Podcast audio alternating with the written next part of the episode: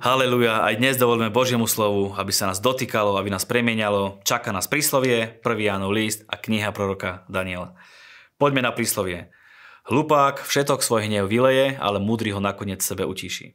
Iný preklad hovorí, hlupák vylieva svoj hnev bezúzdne, no múdry čaká, kým sa vyzúri. Určite poznáte ľudí, ktorí sa nevedia ovládať, zúria a sú nervózni. A viete, že to je moc príjemné byť pri takýchto ľuďoch. Preto my nie sme hlúpi, ale vieme sa ovládať, kontrolovať a keď už niečo povieme, tak nech to má nejakú múdrosť a nejakú váhu. Ak vládca počúva na lživé správy, všetci jeho sluhovia stanú sa zlými. Preto sa obklúme ľuďmi, ktorí nás budú smerovať a formovať správnym smerom. Je naivné si myslieť, že je úplne jedno, akých ľudí máš okolo seba. Na druhej strane, ak sa kráľ stará o práva chudobného ľudu, upevňuje svoj trón natrvalo. Prúd a káranie dáva múdrosť, ale rozpustilé decko robí svoje matke hambu. Áno, je to biblické, dieťa vychovať tak, aby sme ho vedeli správne vychovať a smerovať. Uvidíte to dieťa, keď dospeje, sa vám za to poďakuje. Pretože ďalej nám Biblia hovorí, napravaj si syna, ušetri ťa mnohých starostí a bude tvoje duši na radosť. Tak ak chceš, aby mala tvoja duša pokoj, tu je návod. A ešte jedna poznámka k tomu, prečo je dobré riadiť sa Bibliou. Ak chýba videnie, ľud je bezúzne šťastný, kto zacho- bezúzný, šťastný, kto zachováva Boží zákon. Buďme teda šťastní a nechajme Božie slovo, nech nás premieňa a pôsobí na nás. Poďme do prvého Jánovho listu. Áno, teraz zostaňme v ňom, deti moje, aby sme mali plnú dôveru, keď sa zjaví a nemuseli sa hambiť, že sme ďaleko od Neho pri Jeho príchode. Ježiš príde, to je istá vec. Ak budeš mať s ním vzťah a zostaneš ňom, potom nebudeš zahambený pri jeho príchode. Pozrite, akú veľkú lásku nám daroval Otec, aby sme sa nazývali Božími deťmi. Milovaní, teraz sme Božie deti, ale čím budeme, to, eš- to sa ešte neukázalo. Vieme však, že keď sa to ukáže, budeme mu podobní, lebo ho budeme vidieť takého, aký je. Ani si nevieme predstaviť, aké to bude, keď budeme spoločne s pánom. Naša myseľ to ani nevie obsiahnuť, že mu budeme podobní a budeme ho vidieť taký, aký je. Krása, oplatí sa žiť pre perspektívu Božieho kráľovstva a za nič na svete ju nezameniť. Každý, kto vložil svoju nádej do neho, očisťuje sa, aby bol čistý, ako je čistý on. Ktokoľvek pácha hriech, pácha aj neprávosť, lebo hriech je neprávosť.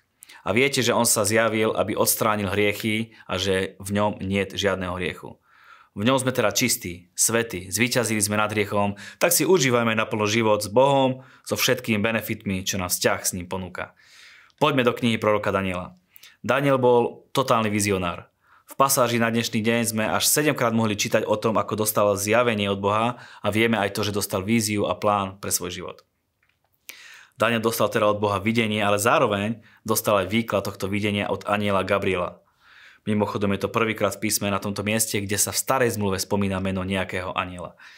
On prišiel k miestu, kde som stál. Keď sa približoval, hrôza ma zachvátila a ja som sa vrhol tvárou k zemi. Povedal mi, syn človeka, pochop dobre, toto videnie sa týka posledných čias. Videnie, ktoré bolo dané o večeroch a ránach, je pravdivé. Ty však musíš to videnie držať v tajnosti, lebo sa vzťahuje na ďalekú budúcnosť. Proroctvom sa nebudem teraz zaoberať, skôr by som vás chcel pozbudiť na príklade Daniela, čo konkrétne robil a aby Boh mohol konať s jeho životom a aby Boho, bola jeho modlitba vypočutá. Pozrime. V prvom roku jeho vlády, kráľa Daria, som ja, Daniel, premyšľal nad písmami o počte rokov, ktoré majú podľa hospodinovho slova prorokovi Jeremiašovi uplynúť, kým bude Jeruzalém v troskách, totiž 70 rokov. A chceš, aby ti Boh dal osobnú víziu pre tvoj život, dnešnej pasáži vidíme k tomu dva hlavné, nevyhnutné uh, kľúče. Za prvé, Každá Božia vízia je potvrdená písmom a nad písmom musíme premyšľať. Aj Daniel nad písmom premyšľal. Iný preklad hovorí, že som pochopil a premyšľal nad vecami. Keď budeme rozmýšľať nad písmom, Duch Svetý nám dá pochopenie a zjavenie do oblasti, ktorú hľadáme. Druhý potrebný kľúč k naplneniu vízie je modlitba. Modlil som sa hospodinovi svojmu Bohu a vyznával som, o Pane, veľký a mocný Bože, ktorý verne zachovávaš zmluvu s tými, čo ťa milujú a dodržia, dodržiavajú tvoje prikázania. Boh túži potom, aby si s ním hovoril o tom, čo je v tvojom srdci. Nemusíš pred Bohom nič skrývať a myslieť, o Bože, toto ti radšej nepoviem. On vie o tebe všetko, ale chce, aby si mu to povedal a doslova, aby to prešlo cez teba. Buď sám sebou, keď sa modlíš a nie, nie niekto, kým by si chcel byť. Daniel priznáva pred Bohom, že zrešili ako celý ľud a ignorovali Boha a že preto sa s nimi deje to, čo sa s nimi deje. Ale Daniel vedel, že Boh nikdy neopustí tých, ktorí ho milujú. U pána nášho Boha je milosrdenstvo a odpustenie a on zachováva zmluvu s tými, čo ho milujú a dodržiavajú jeho prikazania. Daniel sa modlil za záchranu svojho mesta a národa a Boh ho vypočul. Aj teba a mňa si Boh vie použiť k tomu, aby naše modlitby za naše mestá a za náš, za náš národ boli vypočuté a aby sa aj skrze naše životy mohli ľudia stretnúť s Bohom a odovzdali mu svoje životy. Ďakujeme za vašu priazeň, za vašu podporu. Nech je Pán s vami.